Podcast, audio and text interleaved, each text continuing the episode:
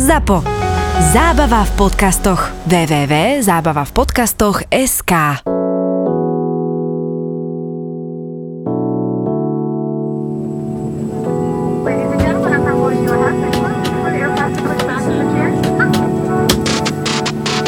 Prvý rok v Sky sadla mašina, my sme ju striedali, vystúpili cestujúci a vyšli kapčovia, dva, dvaja kapitáni tam vtedy leteli, veľmi skúsení. Jeden točil očami, druhý nešťastný, polobledý, hovorím, čo sa stalo. Tuto išli na, na, na pristátie, leteli neviem, či z Londýna, vybehli z mraku a už boli v Ailese na približení tuto na 2 dvojku a zrazu pred nimi paraglidista. Ale že to bol moment, vybehli z mraku, pred nimi paraglidista a hovorí, že ešte bolo tak blízko, že on ešte, jak bol nad nimi, tak pritiahol nohy k bruchu, že akože aby mu že normálne videli, ako pritiahol nohy k bruchu, že aby ho nezoťali. Tak blízko to bolo, že, že ten paraglidista mal pocit, že ho, že ho zotú, tak si dal, pokrčil nohy, že aby sa vyhol toho Boeing.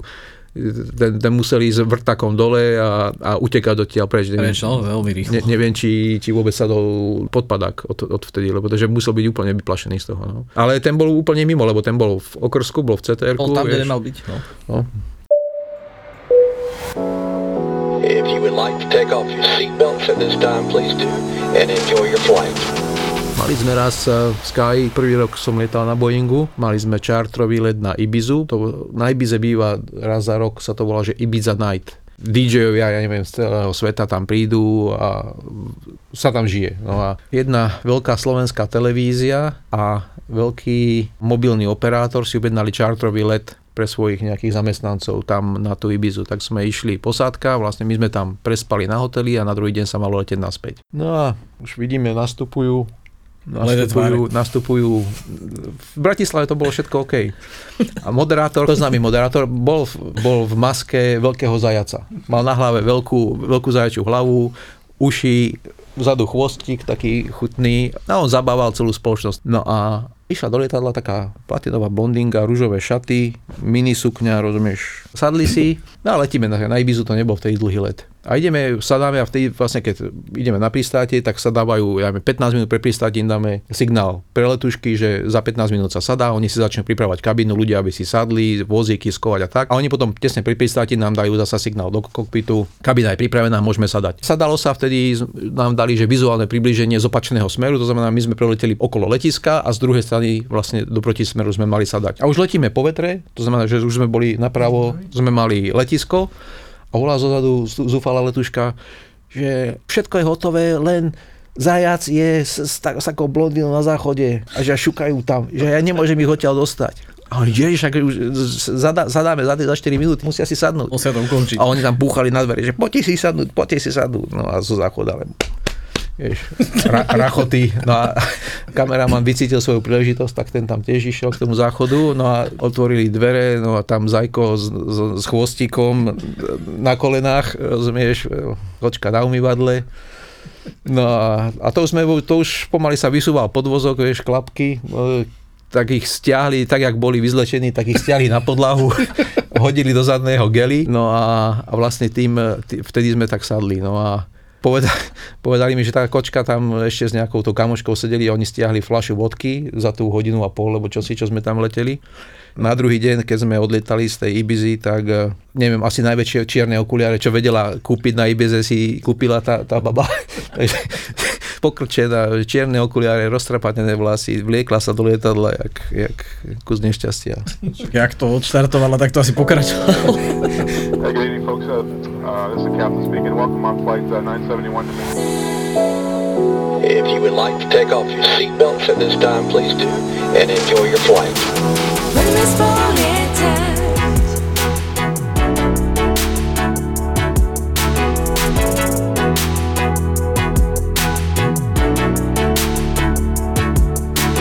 When we're spotted Neviem, či, či si pamätáte, ale bola taká záležitosť, ja neviem, 4-5 rokov dozadu, prebehlo to aj médiami, že po Holandsku zatkli pilota, ktorý lietal na odpravných lietadlách, ale nemal licenciu absolútne áno. žiadnu. Pamätáte si to? To si pamätám. Ešte, On aj napísal knihu, on bol švéd. A ešte predtým nejakého Taliana ešte zabasli možno 10 rokov dozadu Deto. Tento dokonca dotiahol až na kapitána. No, lebo hovorím, stávajú sa veci v podstate u nás, e, pamätám si napríklad Sky, tým, že sme začínali ako dosť raketovo a na, na slovenské pomery to bola dovtedy nevydaná vec, tak jednoducho nebol dostatok ľudí a tým, že prišli prvé Boeingy a u nás predtým bol Boeing len v slovenských aerolíniách a piloti aj tak prešli do Skyu, ale stále bolo málo ľudí, lebo si musíš zobrať, že na jedno lietadlo musíš mať 4-5 posádok, 4 až 5 kapitánov a 4 až 5 druhých pilotov. Takže tých ľudí jednoducho nebolo, aj ten výcvik niečo trvá, tak začali sa prijímať ľudia zo zahraničia. Bolo dosť žiadostí o prijatie do zamestnania a prišiel na firmu žiadosť, e, bol to Nemec, e, žijúci v Spojených štátoch, nalietaných, ja neviem, 25 tisíc hodín, kvalifikáciu na Boeing 727, 737, 757, 767 a 777. Inštruktor, inšpektor, wow, aký ako vylietaný chlap, skúsený, prečo by sme ho nezavolali na pohovor? Chlapík prišiel, pokecali s ním, po anglicky všetko, nebol problém samozrejme. No a tým pádom vtedy sa otvárala nová báza v Budapešti, mu hovorí šéf, "E, počuj, e, ty budeš v Budapešti, choď e, do Budapešti, tam je už šéf pilot, dal mu meno, adresu, hlas u neho a za týždeň alebo za dva ti začína simulátor a ideš vlastne na, ten, na náš simulátor a na OCC, to sa volá Operator Conversion Course, vlastne aj keď z inej firmy príde niekto do druhej firmy, tak sa musí naučiť tie postupy tej konkrétnej firmy. Takže vlastne taká teória, zhruba týždeň, dva, k tomu simulátor. No a medzi tým si dáš nejaké jump seaty, to sú lety v kokpite medzi pilotmi, aby si videl, aké máme my postupy a, a podobne. No tak chlapík tam odišiel a urobil ten prvý Pozorovací. pozorovací let, áno. A volá, volá šéf pilot naspäť a pýta sa ho, že akože je mi nejaký podozrivý ten, ten chlapík, čo ste ho sem poslali, pretože ja mám pocit, ako keby on ani toho Boeinga nepoznal. Bol, tak, tak prekvapení, že pozreli kurník 20-22 tisíc hodín. No a že prečo, že čo sa stalo? No jednoducho, vtedy my sme aj naše procedúry na toho Boeinga, lebo výrobca ti dá nejaké základné a ty si potom už okolo toho robíš vlastné. A on sa ho, nejaké veci sa ho pýtal a viem, že vtedy sme riešili, že počas letu, čo sa tam dáva, jaké, si, jak, jak, jak, aká centráž CG, čo sa dáva počas letu do, do palubného počítača. A vyváženie lietadla, áno. A on hovorí, a ja som to moc nepoužíval. Hovorím, si to nepoužíval, vieš, tak pomyslel, že to je základná vec, ktorú musíš mať, že, že čo si ty používal v predchádzajúcej firme alebo kde. A dal mu ešte pár takých nejakých hačikov alebo otázok a jednoducho a začal byť podozrivý. Tak po pristáti toto zavolal sa do Bratislavy, tuto teda kontaktovali políciu, tí, myslím, že aj veľvyslanectvo, pretože to bol americký občan. No a zistili, že chlapík s takým náletom aj s kvalifikáciami aj menom existuje, ale není to on. Vieš, jednoducho, on si, on si prisvojil identitu, sfalšoval, sfalšoval dokumenty niekoho, kto naozaj kto taký existuje a tento chlap v živote v lietadle nesedel, len doma lietal na flight simulátore. Tak ale aj to dosť úboho lietal. Pre mňa to bolo kedysi nepredstaviteľné, vieš, že robíš výcvik a tam ti ujde 5 minút lebo 10 a máš zlý pocit z toho, že, že 5 lebo 10 minút si niekde ošidil, nechtiac, alebo dokonca, vieš, a tuto niekto príde, kto má úplne, vieš, gule, že príde a, a sadne si do kokpitu, že idem lietať Boeinga. A, a takisto v druhej firme, kde pracujem, sa stalo, prišiel chlapík z Turecka, že je kapitán, lieta x rokov, tak robil preskúšanie na simulátore. A inštruktor si všimol, že v určitých fázach prvý tyk, ktorý keď chcel niečo spraviť, tak sa, pohol, sa pozrel doľava a ľavou rukou, vieš. A keď si ideš napravo, teda naľavo ako kapitán, tak sa pozeráš doprava a robíš veci pravou rukou, keď robíš niečo v strede. Tak začalo mu to byť podozrivé a nakoniec sa zistilo, že v živote ako kapitán nelietal, že bol vždy len druhý pilot, sfalšoval si veci jednoducho. A keby si to nevšimol vlastne, že ten prvý tyk, vieš, že v podstate sedel možno prvýkrát v živote naľavo, tak, e, tak by mu to aj prešlo. A to tých takých prípadov, čo viem, bolo viacej, takže ono, ono sa to síce sprísnilo potom po 11. septembri, ale takýchto všetkých e, typkov v tom letectve sa pohybovalo. Ten prípad toho Taliana, ale to už je tak dávnejšie dozadu. A on sa dostal dokonca vtedy k tomu, že aj lietal s ľuďmi, pokiaľ viem, a to bolo, tuším, že to bola Alitalia a jemu potom dodatočne umožnili, že si dorobil ten výcvik, akože dostal nejakú pokutu, dostal nejakú podmienku, nezavreli ho, lebo lietal fakt dobre, že bol aj na simulátoroch jeden z najlepších, že on to proste nejak sebe mal. On, on bol technik na simulátorovom centre a on, on, si, on si po nociach pustil simulátor a lietal na simulátoroch veľkých, vieš, takže on v podstate ten výcvik akože mal, len, ale len na simulátoroch. No. Hej, hej, no takže... Ale ináč, ak si spomínal, eh, že eh, krajiny, tureckí kapitáni. No v Turecku som uh, robil, odtiaľ sme brali dva, dva Boeingy 500 A to doteraz, keď sa stretneme s chalanmi, s technikmi a tak tí pri pive, keď spomínajú, tak e, toto dávajú vždy k dobru, že ako som po tom testovacom lete vyliezol z kokpitu, že ja, to som bol asi prvýkrát, že som bol totálne biely. To bolo najhorší let môjho života. Keď sa preberá lietadlo alebo po určitej údržbe, tak sa robí testovací let. A Jednoducho tam sa skúša všetko. Aj počas letu sa vypne, zhasne motor jeden, druhý, urobí sa dekompresia, či vypadnú masky, robia sa dokonca pády, robí sa na Boeingu tzv. manual reversion, to znamená, že vypne sa hydraulika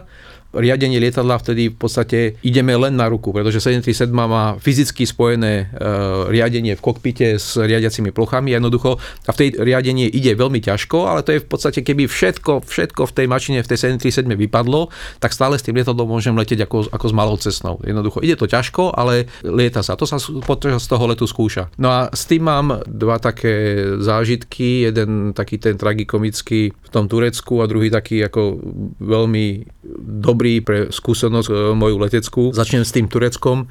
Tam sme, brali sme dve 500 no a išli sme na, išli sme na testovací let. Testovací let zhruba podľa toho, e, ako je zohraná posádka, e, trvá 2 hodiny, 2.10, 2.15, 2.30 sme to spravili naj, najdlhšie. V podstate celý ten program. A jednoducho ideme do lietadla, ja som bol za, za Sky Europe, v podstate ako technický pilot. Ja som sedel v kokpite za kapitánom a na jump seate v strede medzi pilotmi bol technik. Ako kapitán letel vtedy šéf pilot Boeingu 737, tam sedel vľavo a vpravo bol šéf inštruktor. To lietadlo sa lizovalo od, tuším, od GCASu, to je britská firma leasingová, tak tam bol jeden eh, britský pilot, kapitán od 757, ale veľmi skúsený tiež, ja neviem, inšpektor, neviem, či dokonca nebol aj z úradu nejaký vysoká funkcia. Ale rozli- veľmi rozlietaný a skúsený pilot. Takže ideme urobiť ten testovací let. A zrazu vidím, zrazu sa otvárajú zadné dvere a cateringové auto. A že, a čo ide? Že, však už som pozeral, nie sú tam vozíky. No, že catering pre vás, ahoj, naše, však to máme len testovací let. No ale oni nebudú letieť bez cateringu, vieš.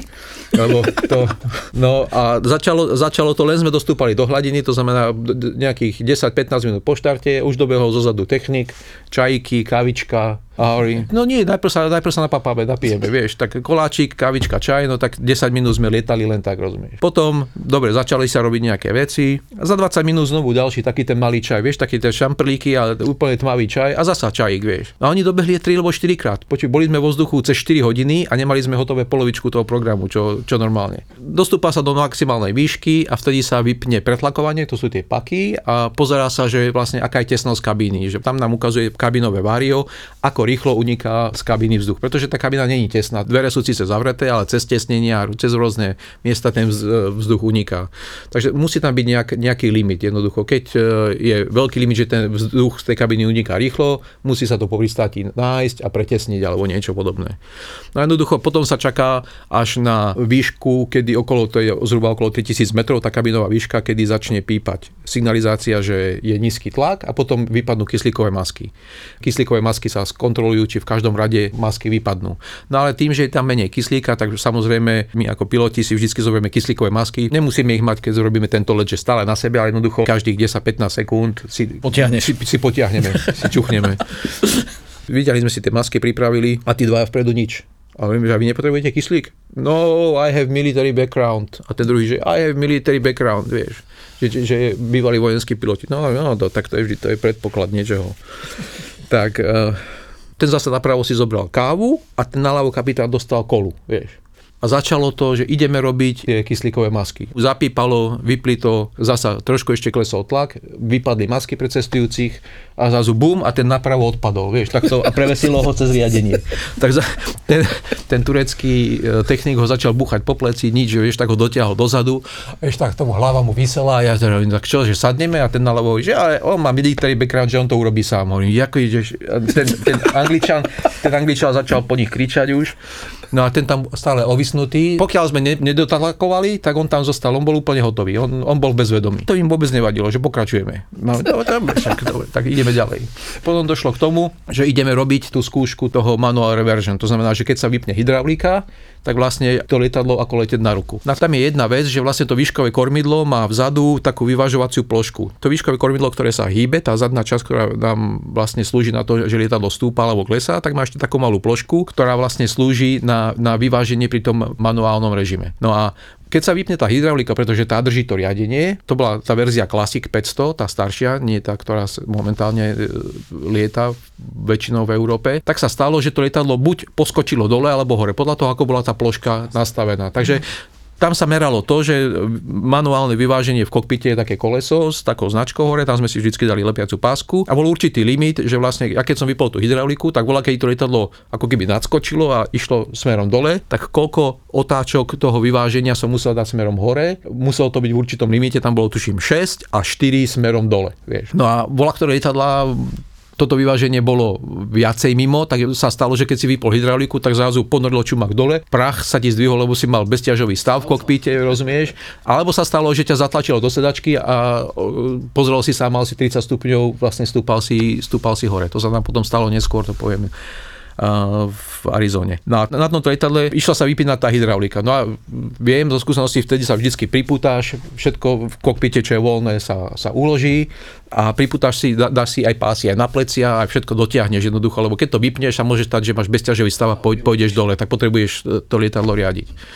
No a tento naľavo sedel takto vzadu relax, v jednej ruke mal, mal tú kolu a ten napravo pohodička, autopilot zapnutý a mal, mal tú kávičku tam, vieš ten technik, dobre, ideme na manual reversion, vypínam hydrauliku a hovorím, tak počkaj, počkaj, ja som sa už takto chytil, vieš, stropu kokpitu som sa pripravoval na to a oni nič, on, oni len ten taký pás voľne okolo, okolo bedier a ani, ani, ani pásy nemali na tom, na pleci. A hovorím, že a vy sa nepriputáte? Military a, military background. I have military background. No, Ježiš Kriste. No, tak ja som sa chytil, technik vypol tú hydrauliku, no a samozrejme, uf, a lietadlo čumákom dole, vieš. A hen ten mal kávu na sebe a, a ten kolu, vieš. A hen ten mal, že káva bola horúca, tak ešte začal výskať, že, že ho to páli. No a išli sme smerom dole a on, jej, že uncontrol, začali tam kričať. Tak jednoducho vtedy som buchol po tej hydraulike, to trochu zatráslo a to lietadlo vybrali, vieš. No a nebol koniec toho letu, samozrejme. No dobré, a ide sa robiť uh, reštart a vyp- vypnutie motora. Ten program je nejaký checklist, pretože tam sa robí všetko neštandardne, takže jednoducho, aby nevznikol nejaký chaos, je tam napísané, že čo sa robí. Jeden pilot je letiaci a druhý robí checklisty a, a rádio. A tam to vôbec nebolo jasné, tam, tam všetci robili všetko. No a každý na tej svojej strane, čo videl, toho sa chytil, vieš. No chaos. Tvoja polka kokpitu, moja polka kokpitu. A ideme, ideme vypnúť motor. Štandardne sa to robí, vypne sa motor, ten sa nechá zhasnúť, 3 minúty sa nechá vypnutý a potom sa, potom sa vo vzduchu nahodí, vieš. A potom sa to robí s druhým motorom. To čo, ka- každý vypol jeden motor? No, no, no presne, to, to, o tom idem hovoriť. A teraz ideme tomu a ten technik číta, no a teraz vypneme motor. Ten naľavo si chytil páku, kohút svojho? láve svojho, ten, ten na, napravo toho svojho naľavo a obidva išli vypnúť obidva motory. A ten angličan bol, že, á, že zakričal na nich, čo robíte? Vieš.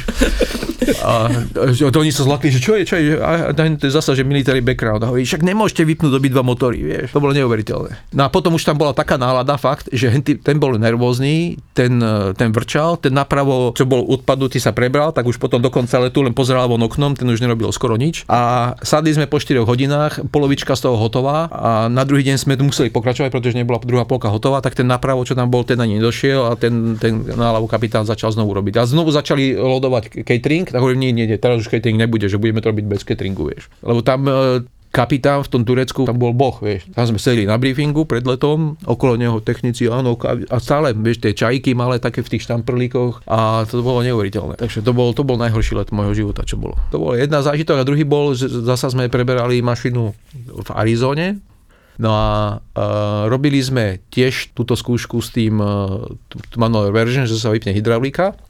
A urobili sme na tom, na tom lete, jednoducho vypli sme tú hydrauliku a zrazu bum, zatlačilo na zosedačky a lietadlo 30-40 stupňov nad horizontom, vieš. Tak vtedy jednoducho musíš pretlačiť to riadenie a dostať ho dole. Takže vtedy musíš dať ruky od riadenia preč, buchnúť pod hydraulike, ona sa zapne, vtedy to lietadlo dostane taký ako keby kopnutie to a jednoducho to vyberieš. Tak bolo to úplne zle, takže jedno, nemá zmysel pokračovať v tom teste, tak sme sadli a hovoríme technikom, keď sme vypli hydrauliku, tak nám to tá mašina stúpala že treba to, treba to naštelovať, tú, tú vyvážovaciu plošku. OK, hodinku, dve to bude trvať. Tak sme dve hodinky počkali, že môžeme ísť znovu na zálet. Ideme, odštartovali sme, no ale chlapci to opravili, ale na opačnú stranu. Takže keď sme na tom druhom lete vypli tú hydrauliku, tak ja neviem, zasa uh, zatlačilo do zedačky, bum, a lietadlo takých možno 45-50 stupňov takto hore, vieš, v páde. A znovu vlastne museli sme zasa tú hydrauliku a pretlačiť zasa, vieš, prach v kokpite, lebo si mal vlastne bezťažový stav. Takže tam to, to, bolo, to bolo veselé. Toto sa stalo EasyJetu, keď ešte mali uh, EasyJet, keď uh, bral NGčka, oni ich potom vymenili za Airbusy a robili testovací let. Oni keď vypli tú hydrauliku, tak vtedy tá ploška bola opačne, že išiel čumak dolu. Sadli, toto isté povedali technikom a títo ťahisto omylom urobili na opačnú stranu. Takže oni začínali nejakej hladine 160, to je 5 km, zhruba No. 5-6, nie, Tak, necelých päť. 4-5, no. A keď leteli ten druhý let, tak vlastne, keď vypli tú hydrauliku, tá mašina im potlačila dole, ja neviem, 40-50 stupňov čumakom dole. A ledva to vybrali nejakých 3000 feetov nad zemou, mali 4,5G, keď to, keď to vybrali, takže a mašina bola vlastne bola ohnutá, bola zrušená. Jednoducho tá, to lietadlo už ďalej nelietalo, pretože prekročili to maximálne preťaženie povolené, ona, ona má ten 2,5, takže oni, oni mali, mali, raz aj, aj rýchlosť a tá mašina bola jednoducho pokrivená, takže tú mašinu zrušili. No. To bol ten horší prípad, kedy vlastne ich to zatlačilo smerom k zemi a nie hore. No. Poďme spolu lietať. 27. január 2007. Seattle. Boeing 737-700. Registračka Oscar Mike November Golf Golf. To bolo do Prahy, áno, to si pamätám, to si pamätám. To sme prelietávali NGG do Bratislavy v podstate a mali sme, od začiatku sme tie prvé plánovanie mali, že sme prelietávali zo Sietlu na Keflavík a odtiaľ potom e, do Bratislavy. Už neviem, ako prišlo k tomu nápadu, že vyskúšame doletieť do Prahy, ale myslím, že vtedy letel som ňou Peťo Pelec, som bol šéf pilotom Sky Europe a, a jeho napadlo, že čo keby sme to vyskúšali dotiahnuť čím najďalej. Tak sme si nad, eh, nad Islandom eh, vyžiadali preplánovanie, sme si prepočítali palivo a vyzeralo, že by sme to mohli do Európy v pohode dotiahnuť. No a tým, že v podstate letíš cez eh, polovičku zeme, tak máš aj protivietor, aj, aj chrbtový vietor, tak eh, v podstate, že sme leteli prázdni, tá spotreba bola, ja neviem, si pamätám ku koncu letu, oproti bežným 2100-2200 kg za hodinu sme mali spotrebu, ja neviem, 1400 kg za hodinu. Takže v podstate aj, aj s počasím, aj so všetkým nám to, by nám to mohlo ísť do Prahy tak e, v podstate sme si to preplánovali a sadli sme v Prahe. Tuším, s nami letel aj, aj najvyšší šéf Sky Europe, e, Jason Bitter. A toho sme si počas letu doberali, lebo hovorili sme mu, že pristávame nie na Keflaviku, ale potom vo Veľkej Británii. A on spal vzadu a pozeral cez to okno čo bola posádka, technici, oni už vedeli, že ideme do Prahy a hovorili mu, že, že sa dáme, ale jemu povedali, že sa dáme vo Veľkej Británii. On pozerá von z okna a hovorí, nesedí mi to, však au- auta chodia po opačnej strane. A vybehol, vyskočil, že kde to sa dáte, kde to sa dáte. No a to už videl, že sme už na finále v Prahe, tak vtedy sa potešil vlastne, že sme, že sme ušetrili nejaké peniaze, lebo tam bola polovica posádky aj z pražskej bázy, tí sa potešili najviac, že nemuseli cestovať domov, takže sme ich vysadili, v podstate dotankovali a doleteli sme len krátkým skokom do Bratislavy. Potom ste to dali ešte aj priamo až do Bratislavy, že? Áno, to bol, to bol ďalší, to bol NGK. Počkaj, ja November ešte, za, Kilo, ešte, no. ešte ťa zastavím uh, pri tej NGGčke. Ako prebieha vlastne to, také to preberanie? Preberanie e, prebieha e, tým spôsobom, že v podstate asi týždeň predtým, než sa má lietadlo prebrať, e, idú do setlu technici, ktorí preberajú, kde je tá najväčšia časť toho preberania lietadla, sú tie papierové veci a finančné veci. Ja som vtedy mal funkciu, ja som bol ako chief test pilot alebo technický uh, pilot uh, v Sky Europe. Som chodil s nimi o ten týždeň skôr a prvá vec, ktorú keď sme prišli do fabriky do Sietlu, tak bolo, e, dostali sme prideleného technika alebo človeka, ktorý sa o nás staral. S tým sme sa zoznámili, dostali sme v delivery centre kanceláriu, kde sme sa zložili veci, počítače a nabehli sme na papiere, teda väčšinou technici. Tí dostali dokumentáciu k lietadlu, to znamená, uh, ja som mal na starosti, to sa volalo obliadka lietadla, takže to som mal na starosti ja, že v podstate mi pripravili lietadlo na ploche, keď pršalo, tak bolo v hangári a totálne pootvárané, takže trvalo mi to zhruba celý deň. Ja som si, ja som si skontroloval všetko v kokpite, každý jeden vypínač, popisky k vypínačom, slnečné clony, sedadla, či fungujú, displeje, či fungujú, obrazovky, tam boli rôzne testy na to, že či sú není vypálené pixle na, na LCD displejoch, čokoľvek, čo sa čo sa hýbe, čo je v kokpite, tak to bolo záležitosť toho, že aby som, aby som to skontroloval, prebral. Ďalšia vec bola potom skontrolovať kabínu, sedačky, biny a vlastne celý ten interiér, čo sa týka, čo je pre posádku a pre pilotov dôležité. Pamätám si v tom čase, tuším, trvalo 9 dní výroba jedného Boeingu, takže ono sa stá, pásová výroba. Aj myslím, že sa volala Caroline Corby, eh, bola šéfka výroby 737 a ona bola v Japonsku v Toyote na nejakej dlhodobejšej stáži a vlastne odtiaľ priniesla ten systém výroby 737, eh, že to lietadlo sa hýbe v kuse 5 cm za hodinu a oni nemajú žiadne skladové zásoby. Tam sú není sklad, že sú odbehne technik, keď sa montuje lietadlo do nejakého skladu.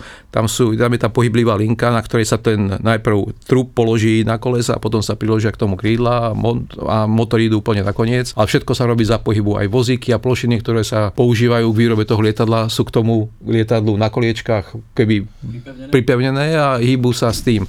A všetko, čo potrebujú k tej ktorej fáze výroby lietadla, sa nachádza pod krídlom. Oni tam mali také boxy, tak oni robili na trojsmennú prevádzku, že dve smeny vyrábajú a jedna smena v noci vždycky pripravuje materiál a prípravky a nástroje pre tie dve smeny. Takže oni, ako sa hýbali po tej linke, oni nemuseli nikam chodiť pre akúkoľvek súčiastku, časť toho lietadla vždy len odbehli pod krídlo, tam to bolo pripravené a namontovali. Oni tam majú taký svetelný systém, ktorý vlastne im zobrazuje, že či sa je nejaká, nejaká závada na linke alebo prečo linka napríklad sa zastaví, tak jednoducho niekde sa našiel nejaký problém, tak tým, že to je obrovské množstvo súčiastok dokopy, tak e, tam e, sa stávajú nejaké veci. Jednoducho vždy na tom lietadle nejaké, nejaké nedorobky alebo nedostatky, ale minimálne sa nájdú. Preto sa robil aj ten testovací ľad a to preberanie, aby tam bolo viacej párov očí, ktoré tieto veci potom e, zistia a preberú. Takže to sú väčšinou také to isté sa deje v pásovej výrobe aut. Jednoducho není to... Ono, idú tie lietadla za sebou, napríklad aj, aj naše boli vyrobené úplne rovnaké. Konfigurácia, sedadla, všetko do posledného šrobiku rovnaké, idú za sebou, ale keď vyjdú von a vážia sa, tak je napríklad rozdiel vo hmotnosti 200-300 kg tých lietadiel. Takže... takže 20 kg by som ešte vieš, ako povedal, že dobre, ale 200 200-300 kg, aj 400 si pamätám, že bol niekde. Vy ste vlastne vtedy už spravili svetový rekord, myslím, v tom prelete, v dĺžke. Mm, to som si není istý, lebo vtedy sme to ešte nejako neriešili, ale viem, že šéf Sky Europe sa niekde ohľadne toho informoval, ale to si nepamätám, to som si není istý, ani neviem, že by sme to riešili. Až to NG, NGK, keď sme vlastne viezli naspäť. Ale to bolo tiež v podstate, my sme, my sme mali doletieť o deň skorej, mali sme všetko nachystané, zvyšok posádky došiel, pretože sme lietali tak, že ja som chodil týždeň dopredu s technikmi, my sme to lietadlo prebrali a potom 2-3 dní pred odletom prišli ešte zvyšok posádky traja piloti, lebo sme sa počas letu striedali, lebo ne, nevedeli sme, e, či napríklad niekde sa nestane, že, že zostaneme, ja neviem, máme nejakú závadu, sadneme na keflaviku a nemohli by sme odletieť, e, lebo by sme boli mimo normy, mimo, mimo hodina odpočinku, takže vlastne sme chceli ísť na istotu, že to lietadlo do, doviesť čím skôr, pretože aj potom trvá ešte pár dní, než sa dostane na register a pripraví sa na normálnu linku, tak aby mohlo čím skôr lietať. Tak došiel zvyšok posádky a sme sa v podstate striedali, že odčartovali dvaja a počas letu alebo počas medzipristátia sme sa prehodili a ďalší dvaja pristáli. A keď sme odštartovali s NGKčkom vlastne na, na prvý let domov, tak nad Calgary sme už boli v hladine dostúpaní a ja som som sa postavil zo sedačky, že idem dozadu si zobrať vodu alebo napiť sa a bol v kabíne druhý pilot a v tom rána bum, puch, on vybel, že a prasklo nám okno, prasklo nám okno. A pozerám a vlastne okno na mojej ľavej strane bolo prasknuté úplne ako keby vlastne na malé, na malé dieliky popukané, ale, ale v podstate držalo. A tam je dôležité si pozrieť, pretože to okno sa skladá z viacerých e, častí, že ktorá tá časť je puknutá, pretože jedna je nosná, jedna je tá zvonku ochranná, potom je tá nosná znútra. Ono sa to často veľmi ťažko dá zistiť, že či je e, tá stredná, vonkajšia alebo vnútorná časť puknutá, takže tam je taká finta, že si človek zoberie pero a dá si ho niekde na tú puklinku a pohýbe hlavou. A teraz, keď sa to pero hýbe po tej pukline, tak tá puklina je až ďalej za tou vnútornou časťou. A keď sa nehýbe, tam ostane, tak viem, že to je tá vnútorná časť. Lebo naozaj to bolo kedy tým, že sú tie skla hrubé, to nie je poznať. Takže vtedy sme urobili núdzové klesanie, sme vlastne nad, nad Kanadou sme sklesali dole do hladiny 100 a vlastne zase nejakých hodinu a pol, dve hodiny sme leteli naspäť do Sietlu. Tam sme sadli, vybalili sa, išli naspäť na hotel. V týchto prípadoch nemusíš eh, sadať na najbližšie letisko, ale Nie, nie, lebo my sme mali paliva dosť, my sme mali plné nádrže. V podstate vždycky z toho, z toho sietlu sa štartovalo po štuple plný. Pretože nemalo zmysel netankovať, keď to palivo bolo v podstate od Boeingu. Nie, zadarmo určite, nie, v niečom sme si ho zaplatili, ale v podstate oni, oni nás dali po štuple, tak zoberieme to po štuple. Ale tam nebol dôvod niekde sadnúť e, v Kanade, pretože by sme aj tak zasa mali problém zohnať druhé okno a jednoducho aj Boeing zaujímalo, prečo to nové okno prasklo. Takže v podstate až potom, niekoľko týždňov potom nám prišlo vyjadrenie, že zistili už vo výrobe nejaká mikroskopická nečistota sa dostala do toho skla.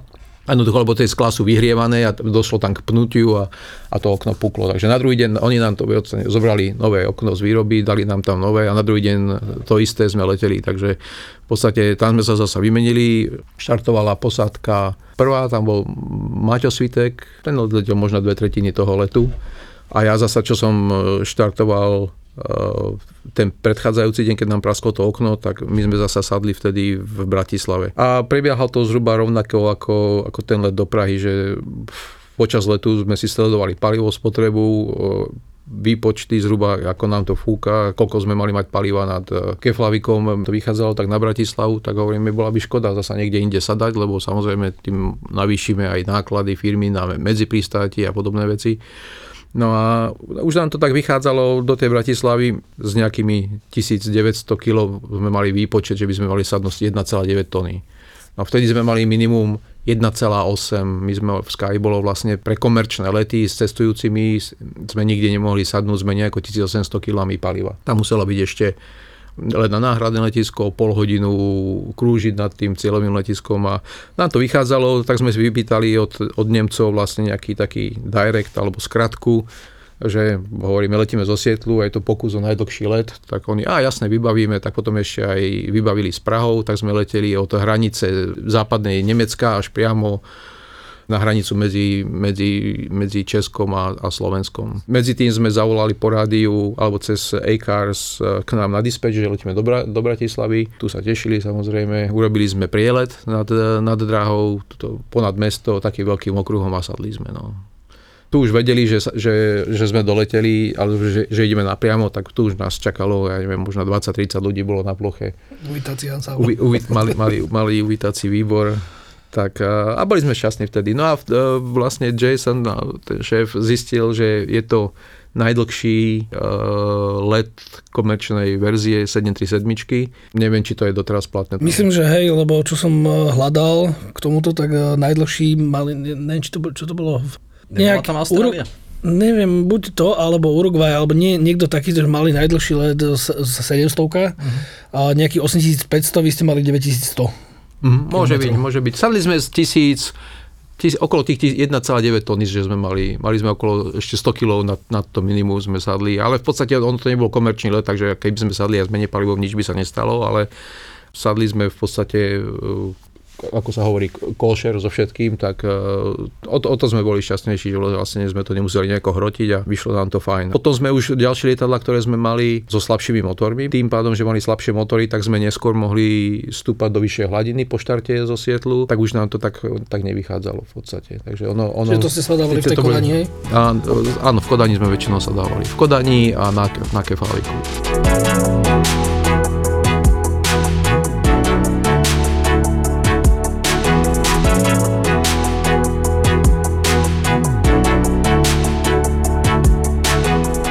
Trochu lietal aj Saba 340 a potom vlastne v Sky, keď som nastúpil, tak sme, som prvý rok lietal na Embraer 120, čože lietadlo rovnaká kategória, plus minus tam bolo 33 ľudí, tam bolo 34, zhruba rovnaké rýchlosti, ale ten komfort v tej obsluhe a v tom lietaní, to bolo 100 a 1. Ten Saab, to bola nádhera, na to spomínam uh, super, ale z Embraeru neviem, kde súdrozí z Brazílie spravili chybu, ale napríklad tam bola taká vec, že predné čelné sklo na každom lietadle je odmrazované, ale na tom Embraer 120 si ho zapínal len v klesaní a len keď bola námraza. Pretože keď si zapol odmrazovanie čelného skla, tak si prestal vidieť cez neho. Ono, ono sa ako keby uh, rozmazalo. On, tam, bol, tam bol ten vyhrievací člen, tam boli také tie také jemné, jemné drôtiky, na ktorých autách to je vidno. Na, normálne na, čo ja viem, na Boeingu, alebo ani na Tučku, ani na Airbusse nevidíš tie, tie vyhrievacie členy v tom čelnom skle. Keď si sa pozrel na tom, na tom Embraeri, tak v tom čelnom skle boli vidno také jemnúčké drôtiky. A jednoducho, ty keď si to zabol vyhrie, vyhrievanie čelného skla, tak bum, zrazu si nič nevidel. Vieš, to sme si robili tak srandu, že niekto prišiel do kokpitu, že toto je tak super lietadlo, že napríklad ja mám dve dioptrie, a tuto si to zapnem, bum, a automaticky mi to zaostrí, vieš. Že, a zapol som to, bum, a super. Dostrievanie pilotových dioptrií. Tam boli na mnohých miestach v kokpite boli také, že, že si videl konštrukciu. Nebolo čalúnenie ani, ani plasty, ale videl si konštrukciu. A tým pádom, že si letel vysoko, tak sa tam robila námraza. Tak povinné vybavenie, každý pilot, čo sme tam lietali, vždycky mal rolku tých kuchynských utieriek, pretože ak si začal klesať a začalo sa to rozmrazovať, tak začalo ti pršať. Vždycky, vždycky Brazília džungla, vieš, že by si bol ako doma. jeden mal ľavé koleno, druhý mal pravé koleno mokré, lebo ti tam kvápalo, tam bolo práve ten roh nad tým okienkom, vieš, to kvápalo, no pršalo tam donútra, to bolo hrozné. A keď sedel niekto na jumpseate medzi pilotmi, Tak ten bol mokrý úplne. nie, tak sa nedalo, nedali sa zavrieť dvere do kokpitu, takže on mal vždycky zadok, mal po dverách, vieš, tam tá sedačka bola taká sklapácia, takže to bol pohľad, že ty si sedel a takto si mal pred sebou, ten, v tej prvej rade mali meter a pol pred sebou takto zadok niekoho, vieš, jak mu tam trčal, lebo nebolo tam, nebolo tam miesto v tom Embraeri. V Sábe, keď si pridal plyn a ubral plyn, tak tým, že sú, že sú to vrtule, tak tam si jednoducho nešahal na vyváženie smerového kormidla. Vieš, to, to si mal aj na Boeingu. Každé lietadlo je trošku originál, vždycky lietadlo počas letu si dovážiš, aby pekne rovno letelo. Na Embraeri každý jeden pohyb plynovou pákou, už si mal guličku, vlastne to vyváženie smerové si mal mimo. Takže to bol najpoužívanejší vypínač, aj tuto taký, taký veľký na tej centrálnej gondole vzadu, každý jeden pohyb plynovou pákou si musel dovyvážiť smerovku, pretože to lietadlo už letelo šregom. Letelo, Ale letelo toto bolo aj na tom simulátore na tej atr a tam mali ešte to vyvažovanie tej smerovky v podstate, že si ho naslepo vedel nahmatať, lebo tam bola taká ako keby záhradka okolo toho, vieš, Mhm, práve, áno, že ak si tam rukou šáhol. A tiež mi hovoril ten kamoš, čo som s ním lietal, že tu musíš vyvažovať. Hovorí, jak vyvažovať? Stále vyvažovať? Však už som, to musíš stále vyvažovať. Že my to voláme, že continuous stream aircraft toto, že furt. Áno, áno. A ima, zaujímavé, že pri tom sa to isté a tam si na to smerové vyváženie v podstate nešahal. To bolo, to bolo super. Majú, majú niečo do seba, tie turbovrtulové samozrejme, ale no, čo aj oproti prúdovým lietadlám, tam, vieš, tam sa si ubral plyn a lietadlo zabrzdilo. Kdežto na prúdovom ubereš plyn a letíš. Tam, vieš, na Boeingu buď klesáš alebo brzdíš, ale nedá sa klesať aj brzdiť. Toto sa mi páčilo tiež, že hľadal som speed brake, že spomaliť, no. to nemá speed brake ATR. Hovorím, čo spravím? Že musíš pridať a hneď to stiahnuť naspäť, že tým odporom tých vrtuliek sa roztočia, ono ťa to spomalí. Hovorím, ty vole, tak toto je filozofia, že pridám plyn, aby mi to spomalilo. Hej. Ja si nepamätám napríklad, lebo na, na, to, na týchto vrtulových, keď sadneš a vlastne stiahneš plyn na voľnobeh, tak to brzdí, ako keby si, ako keby si stúpil na brzdy alebo dal revers, ale to, je, to brzdí len ten odpor tých vrtul. A ja, sa, ja si nepamätám, že by som niekedy na turbovrtuláku dal revers, vieš, ako na, na prúdových dávaš vždy, ale na tom tam stačilo fakt dať na voľnobeh a to lietadlo zabrzdilo úplne perfektne. Aj v klesaní, to tam nebol problém ubrzdiť, no tie vrtule. To mi kamoš hovoril, eh, pristávali v Paríži a nejak ich poskracovali brutálne, že mali mať nejakých 120 mil na finále, že poskracovali ich tak, že zrazu mali 90 a že už, už videli, že to, to bude prúser. Takže vyhádzali von z okna už pomaly aj ruky, že ako, že aby nejaký odpor spravili, že, lebo boli strašne vysoko. Ak ich poskracoval, tak ich dal vlastne že priamo na dráhu a hovorí, že no ale my sme 10 tisíc stop vyššie, ako je proste zo sme rovina. mali byť, áno. Čiže že ho vyhádzali, že speedbreaky, podvozky, všetko proste von. Hneď, jak sa dalo, že proste brzdili, že čo to šlo, ale že nakoniec na konci dráhy bola búrka, nechceli do toho vletieť, lebo tam bola akorát že nejak dosilná, tak hovorí, že všetko, klapky, podvozky, speedbreaky, proste všetko išlo von, čo len mohlo, že už sme že ešte otvoríme si tie sliding windows aj ruky ešte aj nejaký odpor, aby bol.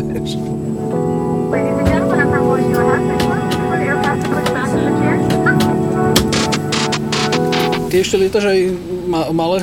Áno, malé zalietam si, ale väčšinou tak, že keď sa chce niekto odviezť, alebo od nejakého známeho kamaráta, ako Ty nepatríš do tej kategórie, čo sa bojí lietať na malých, lebo zo pár kamošov, čo mám, odkedy začali lietať na airlineroch, tak um, nechali tieto licencie padnúť, lebo povedal, že ty vole, ja už si tam nesadnem, však to sa pozrie, že to samý samovrah na Slovensku. Tak áno, je to, je to iné, keď lietaš v tom profesionálnom prostredí a potom vieš, máš vbehnúť do takéhoto tohto menšieho klubového lietania. Neviem, ja to, mňa to, stále ma to baví, není som taký, že by som prišiel a chrtil a lietal čo to pre seba, alebo vozil sa len sám seba. Naozaj vždycky, ako letím, vždy je niekto, kto sa chce odviezť, alebo niekto, kamarát, rodina, tak vtedy si s nimi zaletím do Chorvátska, vieš, na noc, na líne na žaru sa odvezeš. Tým pádom, že teraz už nemusíš mať tie letové plány, v podstate po tých okolitých krajinách, tak sa dá, vieš, dá, dá sa aj do Rakúska, do Česka odletieť. Ja čo som raz nečakal, keď uh, som išiel so 40 na výhľadku v podstate z Bratislavy a prídu ti cestiaci a teraz sa dohadujete, že čo chcú vidieť, akože tak vieš už hruba to nejak odhadnúť, že kade ísť. Dohodli sme sa, prešli sme cez Gatko, sadli sme do mašiny, pravil som si obliadku, pozerám, Čavo sedí na, na pravo, baba, ktorá bola s ním, si sadla naľavo, tak som si sadol dozadu a hovorím, že môžeme ísť. Tá baba tak otočila, že asi jeden z nás sedí nesprávne, že? Hovorím, ja neviem, pokiaľ máte papiere, môžeme ísť, ja sa odvezem. Ja som mal spolužiaka na škole v Žiline, keď som lietal, on začal neskôr lietať trochu a vtedy, neviem, či si pamätáš, bola tá mapa Československá, bola rozdelená Československo, ale ona bola urezaná tak, že vlastne išla Bratislava, hore si mal kúsok Ostravy a potom už naľavo nebolo nič. Takže keď si mal Slovensko, si mal len kúsok Česka za, hrani- za hranicou. A on letel do Ostravy a tam mal otočiť, ja neviem, o 150 stupňov pravý uhol dole ale zle si nastavil tú kolajničku na 162, to, ten gyrokompas a vyletel z mapy, vieš. A už bol, bol mimo mapy a teraz porovnáva mapu s terénom pod sebou, no a už, už nevedel nič, vieš. To, kaďal letel, už jednoducho v mape nemal. Vôbec neba, nemal šajnu, kde je, dochádzalo mu palivo, tak videl pred sebou prvé letisko, tak tam sadol, vieš. No a už volali odtiaľ do školy, že, že sadol, a on sadol v Olomouci na vrtulníkovej prolovačke, pojíždečke a hneď bežali k nemu vojaci, on, že to je v prdeli, rozumieš, ty ma teraz do, došuškajú. No a oni k nemu, že ty si prvé lietadlo, čo tu sadlo, lebo to je vrtulníkové letisko. No tak museli tam potom ísť inštruktori vlastne, aby tú mašinu odtiaľ, od, odtiaľ odleteli, lebo to bola krátka dráha, vieš. Za socíku v Trenčíne, keď som um, lietal, učil sa, tak mali sme navijakové lety, to bolo neviem, či 87. 88. rok a zrazu nad letiskom začal krúžiť 39 vojenská. A za chvíľku vidíme v diálke uh, Mi-24 vojenská a vedľa nich malé lietadlo, vieš. A vtedy bola taká prvá jedna z konštrukcií e, takých amatérských sa to volalo, že brouček lietadlo. Vtedy už bola postavená betonová dráha v Trenčíne, ale nebola ešte skolaudovaná si myslím. A zrazu to lietadlo otočilo a sadá tam. Pozrieme, že to je brouček, ale nejaký trochu akože divný. Bol to Piper Tomahawk lietadlo, až keď sme k tomu dobehli. A zrazu on tam zastavil, on sadol na rolovačku, a ten teraz, tá 24 vysela pred ním, vieš, ešte hýbala kanónom, on teraz vyšiel z toho, tá 39 krúžila nad letiskom, rakúska registračka, dobehli sme k nemu, Rakúšan, vyplašený, bál sa, rozumieš, nejaký, mal okolo 30-35 rokov, ale asi žiak, lebo čo si. Vyťahol mapu, že kde som, kde som, že čo sa deje, vôbec nevedel, že čo sa deje, tak vyťahol mapu a kamarát Boris pozera a ukazuje mu prstom pichol do Trenčína, že tu si. On zbledol, chytil sa za čelo, sklatilo ho pod krídlo, vieš, potom 24 tam sadla, ale mala stala nahodený motor, došli policajti. A pozeráme, on letel navigačný let v Rakúsku, neviem, Linz, Wels, to a, si dobre odskočil. A fúka, ale fúkal mu zadný vietor, vieš. A pritom, a pozeráme, on dodržal presne, na stupen dodržal tú čiaru, ako mal leteť, kurz dodržal, ale preletel to raz toľko. Lebo fúk, to lietadlo letelo, neviem, 80, 80 notov, koľko malo cestovku, ale fúkal mu vietor dozadu, chlapík si to vôbec nezrátal. Takže preletel raz takú vzdialenosť, ale dodržal kurz presne, rozumieš? A sadol, presne to vychádzalo na Trenčín, takže to sme sa hovorím, kurz si sedel, ale ten čas. U nás sa stalo v Trenčine a to bolo dokonca ešte aj v starom letectví kozmonautika opísaný článok, Nestor slovenského lietania, šéf aeroklubu vtedy z Vezarmu slovenského inšpektor a bol v aeroklube a jeden z našich vetroňov sadol v Žiline na letisku. A to bolo ešte staré letisko za teplárňou hore pri, pod komínom. A hovoria mu, není nikto, kto by, kto by ho dotiahol do, do Trenčína späť. Hovoria, Milan, zober si, zober si 205 alebo 105 a cho- choď ho prosím na dotiahnuť. A čo ja budem, vieš, ale chod, nemá ho kto. Tak potom nejaký naštvaný sadol do lietadla, rozumieš, a odletel do tej Žiliny. Tam vidí, dojde na letisko, vetront, krídlo opreté, zareloval pred neho, tam už chlapec vyhodil lano, zapli ho a odštartoval, vieš. A naspäť zasa ponad váh, vieš, kľúčky hore dole a ten za ním sa drží, lieta hore dole, sprava doľava, rozumieš, čo je divné, čo niečo nevie lietať. Tak dotiahol ho do Trenčína a chlapík sa drží stále, sa nevypínal nad letiskom v Trenčíne. Tak máva, rozumieš, vypni sa, vypni sa, on sa vôbec nevypínal. Tak nakoniec vypol lano vo vlečnej a sadol ho, to je čo na debila, rozumieš, však mu mávam, rozumieš, ten sadol tam a to bol žiak, ktorý čakal na prvé solo. On v, živote, on v živote nebol mimo okruhu v Žiline a čakal, čakal na prvé solo a on ho ukradol normálne z tej Žiliny a, a, a ja neviem, z 100, 150 metroch nad váhom ho dotiahol do Trenčína a tam sa čudoval, že sa nechce vypnúť. On bol, vypla, on bol fakt vyplašený a, a už potom ten chalan ani do lietadla nesadol. Už, už skončil s lietaním. Šoková terapia. No. Poďme spolu lietať. Prvý taxikár ma zobral, ja som nastúpil, no, že ty si tu asi prvýkrát, že áno, keď pôjdeme, aj keď nás zastavia policajti, ja poviem, kedy budeš otvárať. Na druhý deň vystrelali policajnú stanicu. Si. Kokšo, tak toto je aký príbeh iné? akože, to čo si všetko dal? A Int povie, this is not my problem, my friend. This is not my problem. I told you. I don't, Ale- I don't care. Ja som bol na záchode, pardon. No, pohode, jasné. Ale mám super historku od kamarátky, ktorá si dala vyprať prádlo a niesla aj sixpacky piva cez ulicu v Mexiku. Oni sa už poznajú a vy sa zoznámte. Martin a Peťo sú Travelistán a Palo Bruchala je Palo Bruchala. Ja už som bol tesne pred tým exitom, kedy sa ti otvoria dvere, ktoré keď sa zatvoria, tak ty už sa vlastne nemá šancu vrátiť eh, do príletovej haly. Zakričali na mňa, Palo, Palo, máme problém. A ja, že čo je? Aká je to krajina? Ja vravím Slovakia. Is it real country? Je to skutočná krajina? On si fakt myslel, že to je nejaký vymyslený pas a vymyslená krajina. Traja cestovatelia, tri rôzne pohľady na to isté miesto na Zemi. A na čo tam chodím, veď tam nič nie je, tak sa opýtam, boli ste v Severnej Kore? Nie, nebol. A vravím, tak ako viete, že tam nič nie je. A napríklad v Číne, keďže som mal afgánske víza, tak odrazu, že mi skontroluje ruky, či sa mi nepotia. Keď uvideli presne môj pás, plný pečiatok z krajín moslimských. Kto ti kupoval letenku, aký máš dôvod, že ideš do... No, počkaj, mne tak sa zvyšovala naozaj nervozita. Travelistán a Palo Bruchala uvádzajú Pala Bruchalu a Travelistán v spoločnom podcaste Choď do a tri bodky.